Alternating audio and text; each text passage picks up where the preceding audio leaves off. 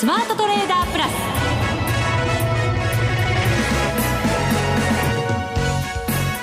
全国のリスナーの皆さんこんにちは。内田まさです。ここからの時間はザ・スマートトレーダープラスをお送りしていきます。まずはこの方にご登場いただきましょう。国際テクニカルアナリスト福永博之さんです。こんにちは。よろしくお願いします。よろしくお願いいたします。さあそして久しぶりに、はい、今日はこの方がスタジオに来てくれてますよ。ご紹介しましょう。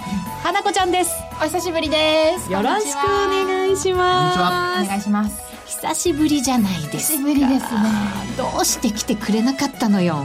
ダービーやってないから そうかそこだったかなんかねもう本当になんか手がこうねあの手が出てきそうな。手が出てきそう。あのよくあるじゃないですか。コメコメディで。あのお笑いの世界で「こんにちは」とか言って手をやるおばさんの。おばちゃんあらやだこんにちはみたいなやつ？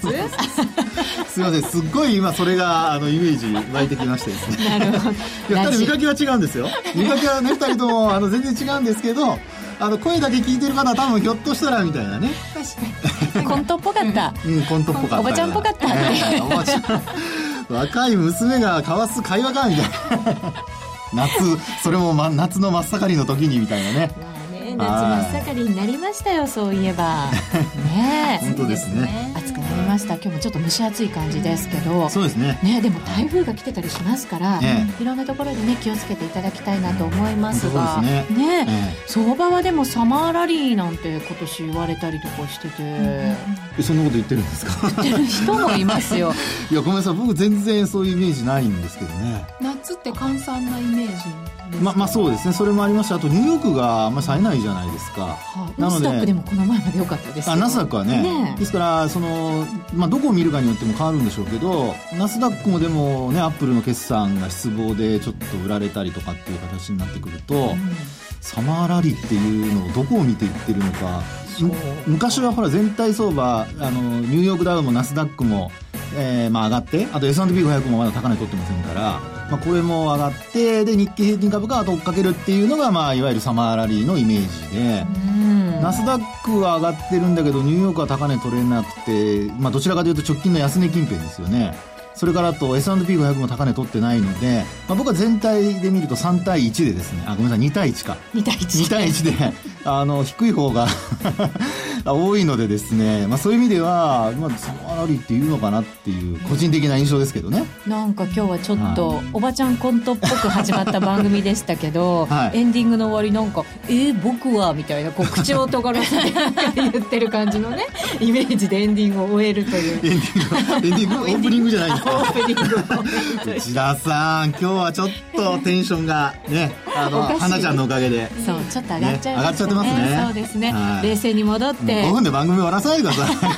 早い。ね、せっかく花ちゃん来てくれたのにもう終わりかよって。ねファンの皆さんにも怒られちゃいますから。はい。この後なぜまあその、はい、サマーラリーはあんまり来ないのか来てないのか。うんですね、ね、まあ、そのあたりねボリュームもねもう一つありますからね。そうですね、はい、そのあたりも詳しく伺っていきたいと思います。また花ちゃんの夏の相場どんなふうに見てるのかいいです、ね、夏のトレードはどんなふうにするのか、はい、そんなところにも話を、はい、広げていきたいと思います。それでは番組進めていきましょう。この番組を盛り上げていただくのはリスナーの皆様です。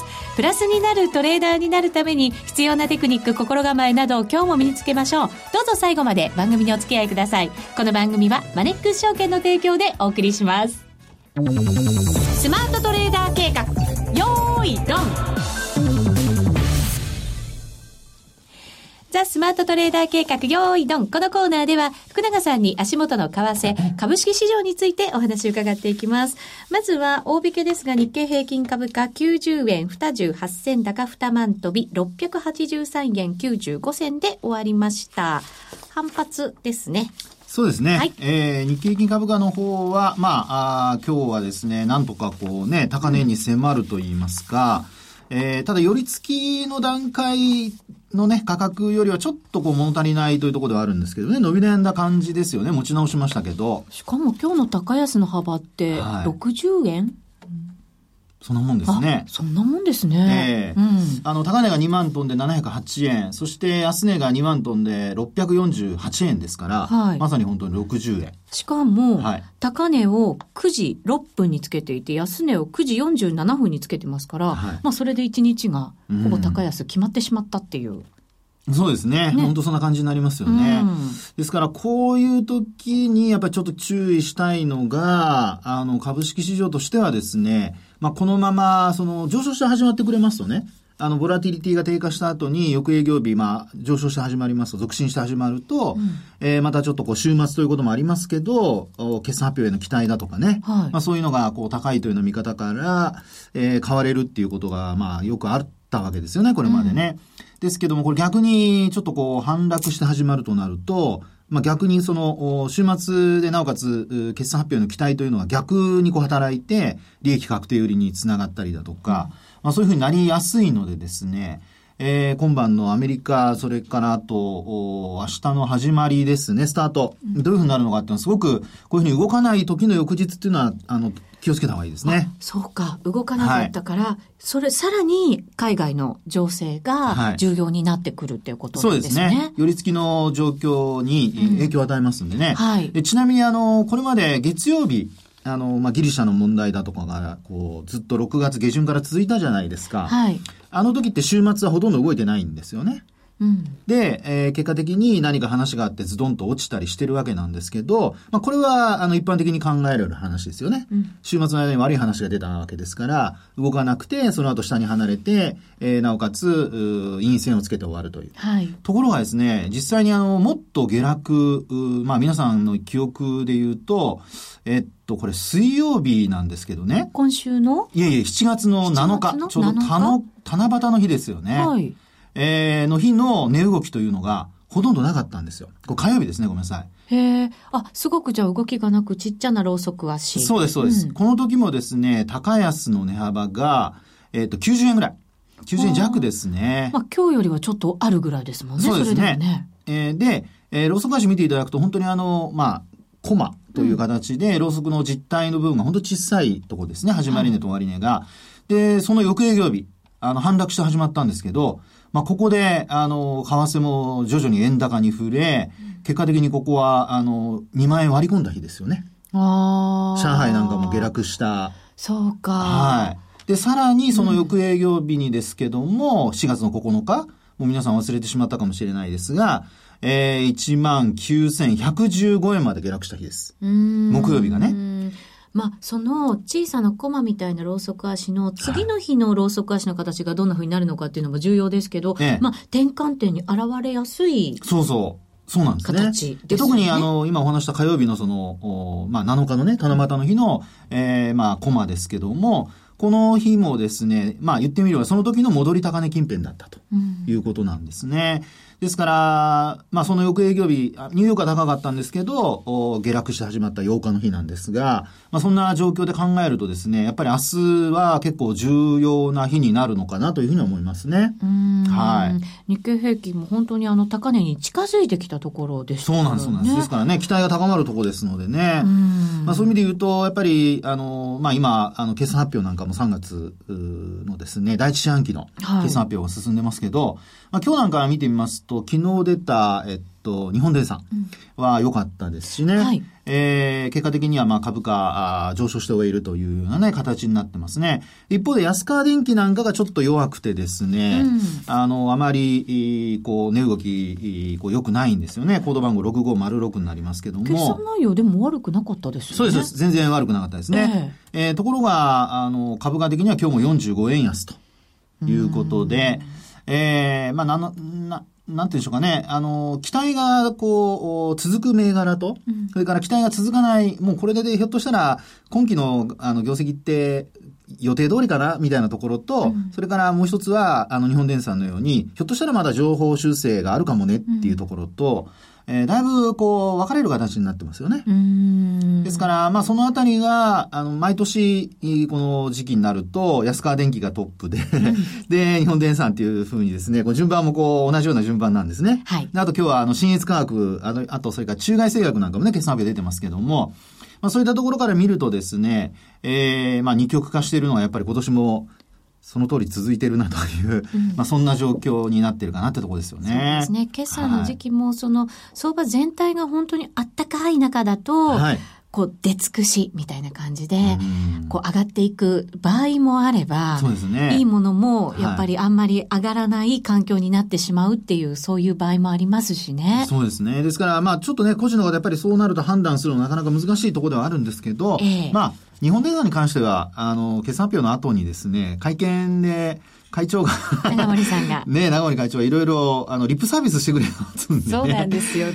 ね、その辺がやっぱり期待につながってる部分は大きいとは思うんですけどもね。お上手だなと思いますよね。ねえ、うん本当にスマホがね、あの、スマホの事業っていうのが、あの、周りでなかなか伸びないというふうに見られると、今度は自動車関連のね、はい。えーところの話がこう出てきたりだとか、あるいは買収した企業が、えー業績に寄与したりだとかですね、うんまあ、そういう意味では本当にあの、うまく、うーこう、まあ、あー経営をね、やっぱりされてるというのが本当わかりますよね。そうですね。ただはいここからさっきもなんかこう、夏枯れみたいなね、言葉が、はあの、商いがあんまり増えない時期に入ってきたりするんですけど、はいなので、やっぱりなんかこう、相場全体がものすごい暖かくてっていう感じにはなんかなりそうにないのかなと思ったりもしますけど。そうですね。うんあの、まあ、とりあえず、その2兆円っていうね、あの、これまでいろいろ目安として、こう、使われてきた、はいあの、売買代金、今日で確かもう70何日ね、続いてま連すよね。続でね、2兆円を超えてるという話ですよね。2兆2069億円、今日できてます。はい。ね、そういう意味で言うと、やっぱり、あの、売買高、売買代金、売買高はちょっと今日は振るいませんでしたけどね。このところちょっとね、はい。売買高があんまり振るわないですね。そうですね。ですから、ええ売買代金で見ると、やっぱり値傘株が、やっぱり買われてるというね、うん。ファーストリテイリングがもう6万円に乗せたりだとか、はい。ユニクロすごいですよね、本当にね。ねえ。100株単元ですけど、この株買うのに600万円。まあ今日はあの、引け値ではね、あの、6万円には乗せられなかったんですけど、一旦6万円つけた後ね、うん。えーそれでも592万円ですかね、592万8000円必要だっていう、100株買うのに。もうすごい値段になってますけども、まあこういう銘柄がやっぱり動くと、あの、売買代金は膨らみますので、うん。まあそういう意味では、まあ、2兆円っていうのは、あの、まあ、クリアというところですけども、ただこの2兆円がね、本当にあの、今、活況の目安にしていいのかどうかね。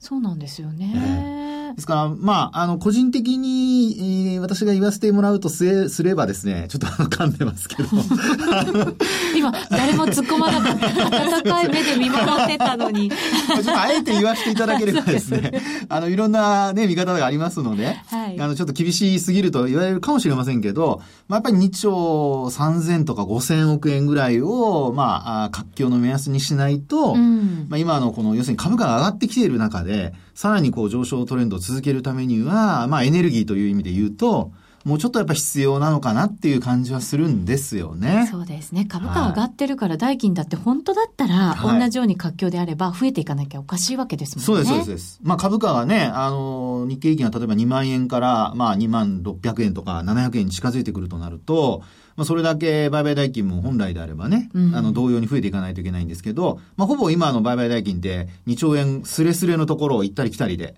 まああ超えてはいるんですけども、はいえーその水準が続いているっていう形なので、まあそれでも日経平均株価は上げていると、うん戻しているという状況ですからね。うん。まあ、なので、あの、ここからはやはりですね、まあ、戦略的に考えると、やっぱり決算発表。ね。はいこれで、あの、個別株を攻めていくというのが、まあ、ポイントになるかと思いますので、うんまあ、そういう意味では、ちょうどあの、皆さんお手元に多分会社指揮法だとか会社情報があると思いますからね。夏号がね。ね、ありますからね。はいまあそれで事前の予想なんかをちょっと見ておいて、で、通期の見通しがどうなるか。まあ、そういったところをちょっと判断材料にするっていうのが一つはポイントになるんじゃないでしょうかね。うん、あとは海外情勢見ながらですね、やっぱりね、アメリカもさっき言ったように、ナスダックはいいけど、その他はどうよ、みたいな。ね。ね、本当そうですよね。うんですから、ちょっとニューヨーク見るとですね、昨日も、あの、まあ、昨日もというか、アップルの決算がね、あんまり、あの、まあ、良くないことはないんですけど、えー、まあ、予想に届かなかったりだとか、IBM もあんまり良くなかったですよね。はい。で、あの、えっ、と、トムソン・ロイターが出している S&P500 ベースの決算の、あの、基礎、1月、えーごめんなさい、3月ですね。3月頃出た見通しだと、だいたい3%ぐらいのアメリカの業績は、あの、現役予想だったんですよ。現役なんですね。はい、3%, 3%ぐらいですね。でそれが、あの、進むにつれて、ちょうど先週出たもの、あ、今週かな出たものですと、最新のやつですと、一応マイナスの1.7%まで改善予想なんですよね。そうなんですね。はいうん。ところがですね、そこってまだ主力どころが出てない状況なわけですよ。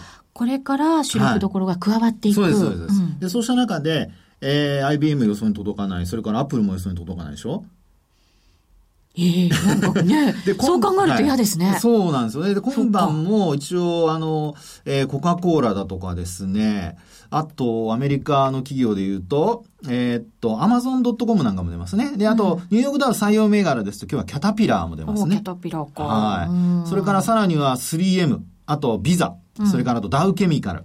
あと、まあもう今ニューヨークダウから外れましたけど、あの、ゼネラルモーターズですね、うん GM ね。それからあとはスターバックスもありますしさらには AT&T なんかもあります。ということで、えー、まあ決算発表、あの、まあ強気の数値が出てないだけかもしれませんけども、ちょっとね、そういう意味では、あの、ニューヨークダウ、うまあ、要するにナスダックだけを見ていると、まあ、あんまり良くないのかなという感じはしますけどね。そうですね、はい。そういうこうグローバル企業、大きい企業ばっかりですから、ええ。日本の企業にもね、結構影響を与えますもんね。そうですよね。あの、ええアップルの決算が予想に届かなくて、ええ。時間外取引で、まあ、6%から7%ぐらいうん。値下がりしている中で、まあ、昨日の東京マーケットは村田製作所とかね、ね、アップル関連と言われるようなところが、売られました。そうなんですね、よ値下がりしましたからね。今日は反発してますね。ね、そのアップル関連みたいなところが、このところの相場ぐーっと、はいあの、作ってきた場面もありましたから。そうですよねね。あとは、まあ、インバウンドですよね。はい。どうですか、花子さん。はい。インバウンドはイ。ンバウンド。周りで感じるところありますか？海外からの そうそおうそうそう客さんが増えてるっていう。もう銀座歩くと海外の人ばっかりですね。ね。本当いいよね。爆買いが今すごいですよさ。すが銀座歩いてますね。ここ近いじゃないですか。あらあら、銀座。いいわね。そういうすごい動きをしてた。銀座のイメージのダンスをされてた。なんか今日は身振り手振りがなんかこのイメージに出そうななんかオープニングからですね。ラジオなのにね。でも昨日のなんかあの訪日外国人の数なんかも増えてね、はい。しっかりね。6月では過去最高でしたかね。うんそうでしたよね、はい。だからね、このところはまだ期待できるんじゃないかと思いつつ、やっぱり中国の景気心配される方々も多いですからね。そうですね。うん。まあでも、あの、ここのね、番組でもお話しましたけど、あの、200日移動平均線の上に上海総合指数があって、はい。で、今もちょうどまた戻して、昨日4000ポイントね、あの、回復して、さらに続伸になってましたから、まあ、そうやって見ると、やっぱり上海、まあ、景況感にまでは影響は出てないって感じなんでしょうかね。うん、確かにあの関連企業の経営者の方に聞いたら全然、そんなのまだ影響も何も出てない心配することないんじゃないの？なんていううん。話をされてた方もね中にはいますから。そうですよね。うん。えーですから、まあ、そう考えると、やっぱり、あの、一部、まあ、あー日経平均株価が先ほど話した、あの、8日、9日っていうね、7月に入ってから、こう、上海の下落もね、うん。意識されて値下がりしましたけど、はい。なんとなくあそこは、やっぱり、えーヘッジファンドなんかのポジション調整で終わってくれたのかなという感じですけどね、売り込む動きまでにはならなかったのかなっていうところだと思いますけどね。はい。ここからだから決算発表見ながら日米ともにね、ええそういう感じになるんだと思いますけど、まあ、商いも増えない中でございますのでそうですねちょっと注意も必要ですか？だと思いますね。あの、決算発表でね、あのーまあ、裾野が広がるという言葉をよく使いますけど、はい一つの銘柄が高決算発表して、でその銘柄が買われると、まあ、そこで潤ったお金がですね、あの、関連銘柄にこう、広がっていくっていう、まあ、要は、噴水から水が出て、こう、広がるような、はい。例えばスプリンクラーで水回すようなですね、ほうほうほうほう。ちょっと今、呆れられた顔してました。噴水でよかったね。スプリンクラーまで来たよみたいな。どんだけ暑いんだっていう感じですけど。ついついね、まあそういう感じでですね、あの、まあ芝生に水まいてくれれば、ね、青々としたね、芝生がこう育ってくれるというマーケットもそういうふうになると、あの、まだいいのかなと思いますので、これからそうなるかどうかですよね。そうですね、はい暑い夏ですから芝もね、ガンガン育ってくれない場面もありますのでね。そうそう。ね、そうなってほしいなと思いますね。はいはい。では、一旦お知らせです。ザ・スマートトレーダープラス。今週のハイライト。お知らせ入らないで次のコーナーに来ちゃいましたね。ですねはい。はいなので、ここからはザ・スマートトレーダープラス今週のハイライトに入らせていただこうと思います。ましょう。せっかく花ちゃん来てくれましたから、花ちゃん大好きな え？テクニカルの話をここからぜ、ひぜひ。ね、聞きたいでしょ、はいしたいでしょ今もう株のお話ばっかりだったので、ねぜひ為替の方も解説をいただきたいんです。はい。うんもちろんです。ここからは為替について、福永さんにテクニカルも含めて、はいいろんな話をしていただかないといけないなと思うんですよね。さっきもね、はい。中国の話ちょっと出てきましたけど、その中国の問題と、またギリシャの問題、はい。まあ、一旦はね、落ち着いた。感じにはうん。ね、今見えてますけど、そうですね。うん。あのーまあ、大きな流れからすると、あの、まあ、日経平均株価なんかは、こう、高値に、こう、挑戦ですよね。うん。ただ、あの、ドル円だとか、為替、まあ、あ主要通貨、まあ、特にその、ドルとユーロ、とそれぞれのあのを基軸にした、まあ、通貨ペアで見てみると、はいまあ、ドル円で見るとですねあのドルに関してはやっぱり124円の半ばがどうしても壁になっちゃったんですよね。うん。でこれはやはりあの黒田総裁のですねこの間のバンコクの21日の夜でしたけども、えー僕あの、えーちょうど PDF のですね、はい。あのチラシパンフレットみたいなのがウェブ上で見られるようになっててですね、はいそれ見たんですね。うん。そしたら有料のディナーまでついていてですね、ーそういうところでお話をされていたようです。あとノーベル経済学賞かななんか取った方も一人あのいらっしゃって、うん。でそういうところでそのあの講演された後に、えーまあ記者団というか質問に答えたところでの発言がこう拾われたみたいですね。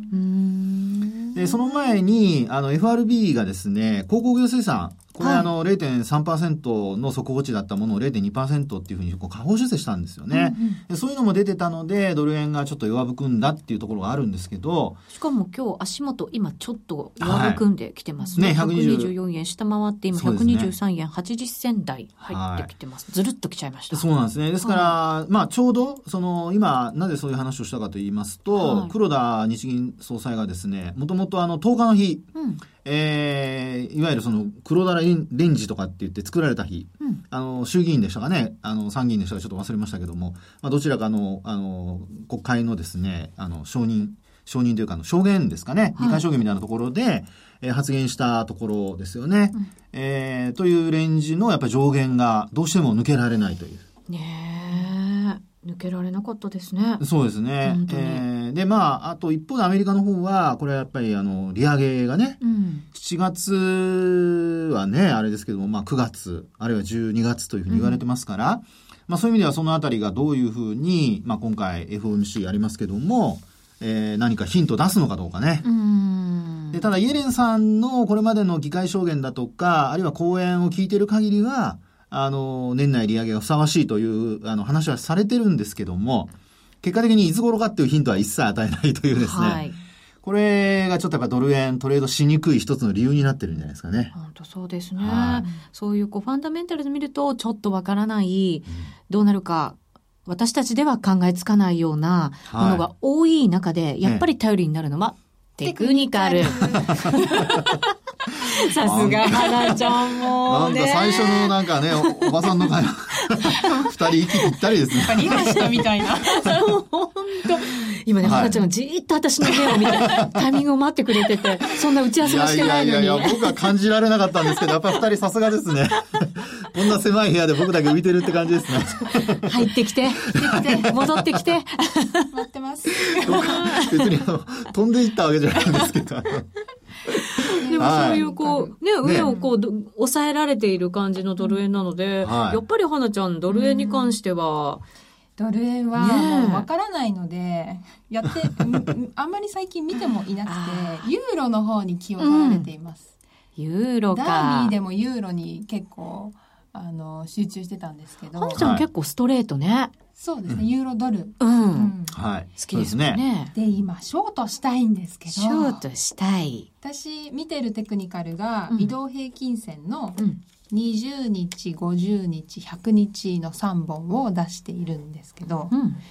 で今日足だともうその3本よりもローソク足は下にいてあの単純なんですけどショート目線なんですが、これは間違っていますか？間違ってる正解って言われると、ちょっと言いづらいんまあざですけど。ざっくりしてますけどね。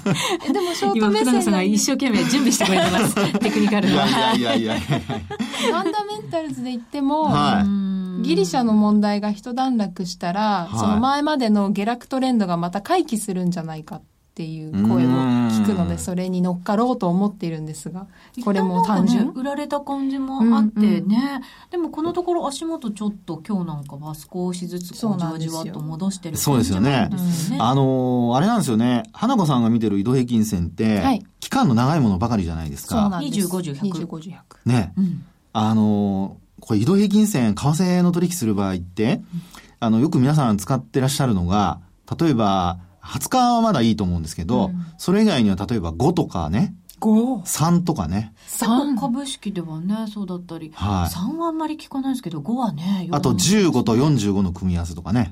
でも花ちゃんみたいに長いのでやった方が騙しがないとかのうんと思ってるんです。のそうすると、そうするとですね、売買タイミングをきちんと測らないと、あの、トレンド方向を誤ると、短期的な動きにすごく、あの、惑わされちゃってというか、あの、ロスカットさせられちゃうっていうのが増えるんですよ。うん。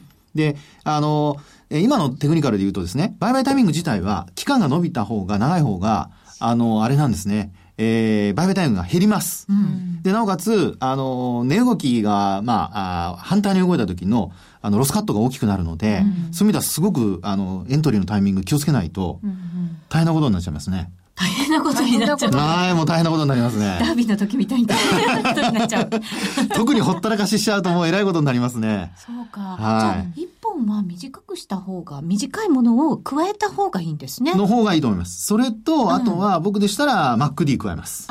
マックディーはいなるほどそのあたりはちょっとエンディングでも聞いていきたいと思いますそうですね。さっき入れられなかった CM です。はい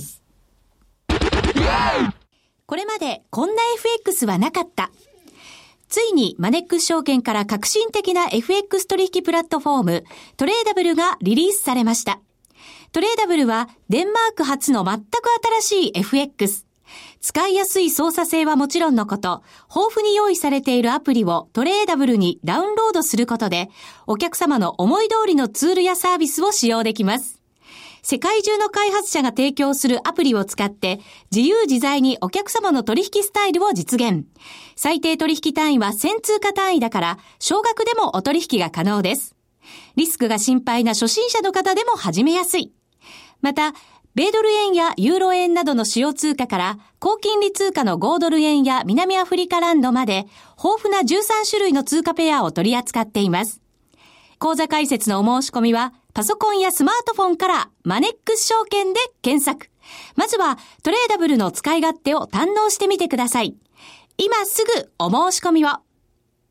トレーダブルのお取引に際しては、証券総合取引口座とトレーダブル口座の開設が必要です。FX 取引では元本損失、元本超過損が生じる恐れがあります。お取引の前には、当社ウェブサイトに記載の契約締結前交付書面などを必ずお読みください。マネックス証券株式会社金融商品取引業者関東財務局長金賞第165号。さあ、MacD を加えた方がいいというアドバイスいただきましたけど、はい。うん。MacD はですね、はい。言ってみればあの平滑移動平均線というもので、要するにあの今のあの、まあ、価格の動きにこうウエイトを置いた指標なんですよね、はい。だから移動平均線よりちょっと早いんですよ、うん。反応が。ですから、まああのもちろん騙しもあるんですけど、はいまあ、それを見つつへあの合わせてやった方が、まあ、よりあの警戒心が生まれるんじゃないかなというふうには思いますけどね。警戒心うん持ちます。頑張ってきてね、花ちゃん。はい。はい。次回を待っています。はい。はい。ここまでのお相手は、あーごめんなさい福永秀樹と 花子と内田まさみでお送りしました。この番組はマネックス証券の提供でお送りしました。